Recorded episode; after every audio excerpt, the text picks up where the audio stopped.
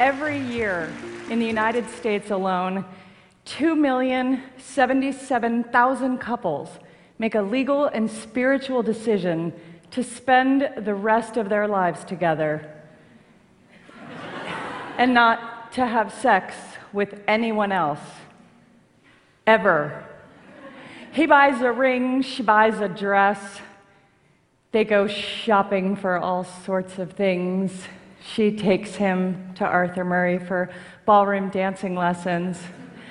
And the big day comes, and they'll stand before God and family and some guy her dad once did business with, and they'll vow that nothing, not abject poverty, not life threatening illness, not complete and utter misery will ever put the tiniest damper on their eternal love and devotion.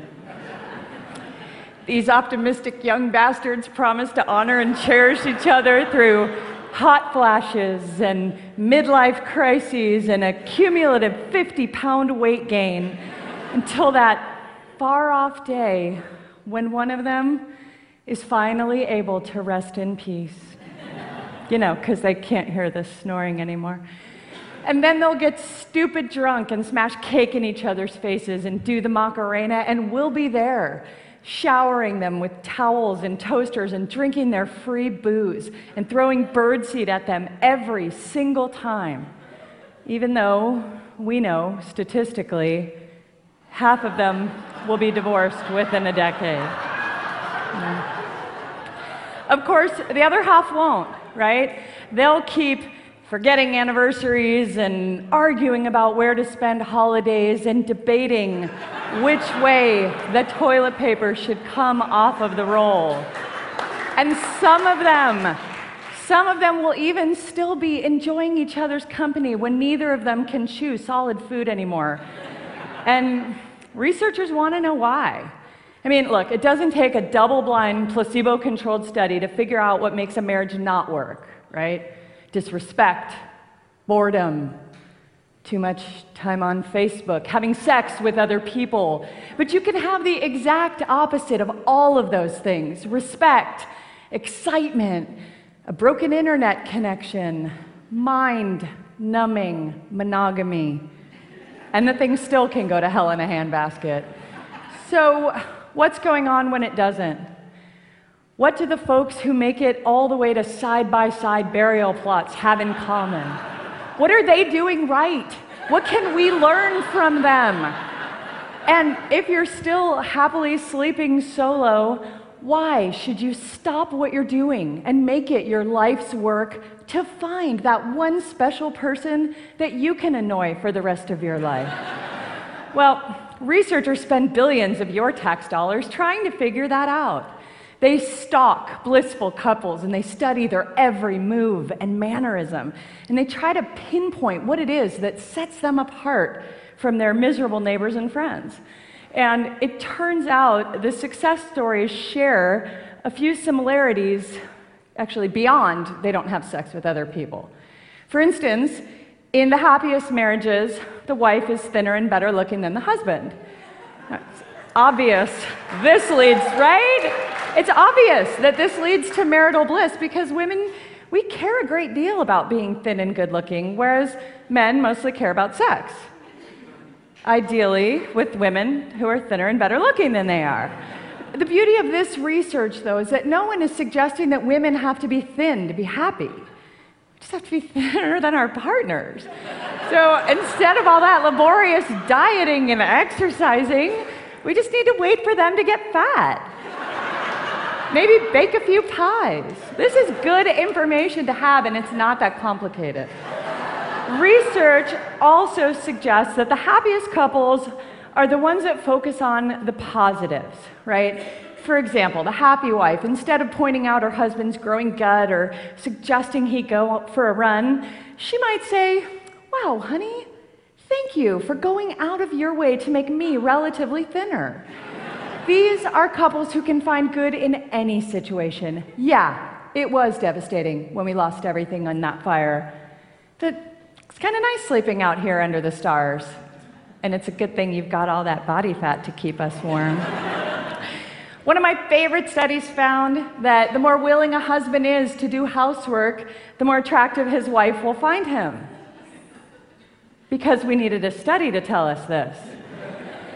But here's what's going on here the more attractive she finds him, more sex they have. The more sex they have, the nicer he is to her. The nicer he is to her, the less she nags him about leaving wet towels on the bed, and ultimately, they live happily ever after. In other words, men, you might want to pick it up a notch in the domestic department. Here's an interesting one. One study found that people who smile in childhood photographs are less likely to get a divorce. This is an actual study, and let me clarify. The researchers were not looking at documented self reports of childhood happiness or even studying old journals. The data were based entirely on whether people looked happy in these early pictures. Now, I don't know how old all of you are, but when I was a kid, your parents took pictures with a special kind of camera that held something called film. And by God, film was expensive. Yeah, they didn't take 300 shots of you in that rapid fire digital video mode and then pick out the nicest, smiliest one for the Christmas card. Oh no. They dressed you up, they lined you up, and you smiled for the fucking camera like they told you to, or you could kiss your birthday party goodbye. But still, I have a huge pile of fake happy childhood pictures, and I'm glad they make me less likely than some people to get a divorce. So, what else can you do to safeguard your marriage? Do not win an Oscar for Best Actress. I'm serious. Bette Davis, Joan Crawford, Halle Berry, Hilary Swank, Sandra Bullock, Reese Witherspoon, all of them single soon after taking home that statue. They actually call it the Oscar curse. It is the marriage kiss of death and something that should be avoided. And it's not just successfully starring in films that's dangerous. It turns out merely watching a romantic comedy causes relationship satisfaction to plummet. Apparently, the bitter realization that maybe it could happen to us, but it obviously hasn't and it probably never will, makes our lives seem unbearably grim in comparison.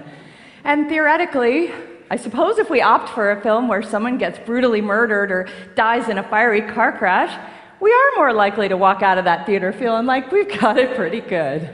Right? Drinking alcohol, it seems, bad for your marriage. Yeah, I can't tell you any more about that one because I stopped reading it at the headline. But um, here's a scary one divorce is contagious. That's right, when you have a close couple friend split up, it increases your chances of getting a divorce by 75%. Now, I have to say, I don't get this one at all. My husband and I have watched quite a few friends divide their assets and then struggle with being our age and single in an age of sexting and Viagra and eHarmony. And I'm thinking they've done more for my marriage than a lifetime of therapy ever could. So now you may be wondering why does anyone get married ever? Well, the US federal government counts more than a thousand legal benefits to being someone's spouse. A list that includes visitation rights in jail, but hopefully you'll never need that one. Um, but beyond the profound federal perks, married people make more money. We're healthier physically and emotionally. We produce happier, more stable, and more successful kids.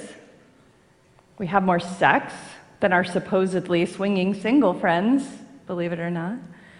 We even live longer, which is a pretty compelling argument for marrying someone you like a lot in the first place.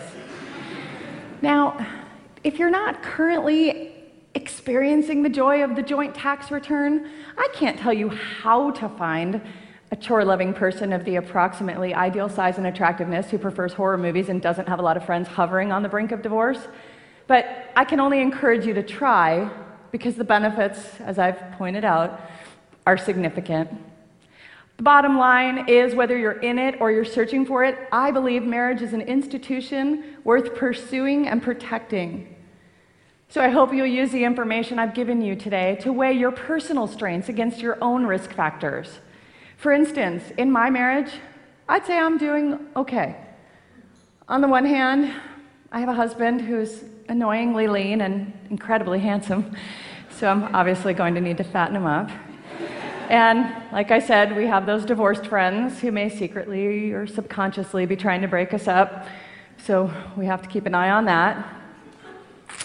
And we do like a cocktail or two. on the other hand, I have the fake happy picture thing.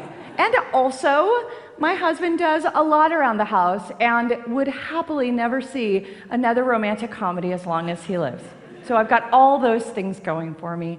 But just in case, I plan to work extra hard to not win an Oscar anytime soon.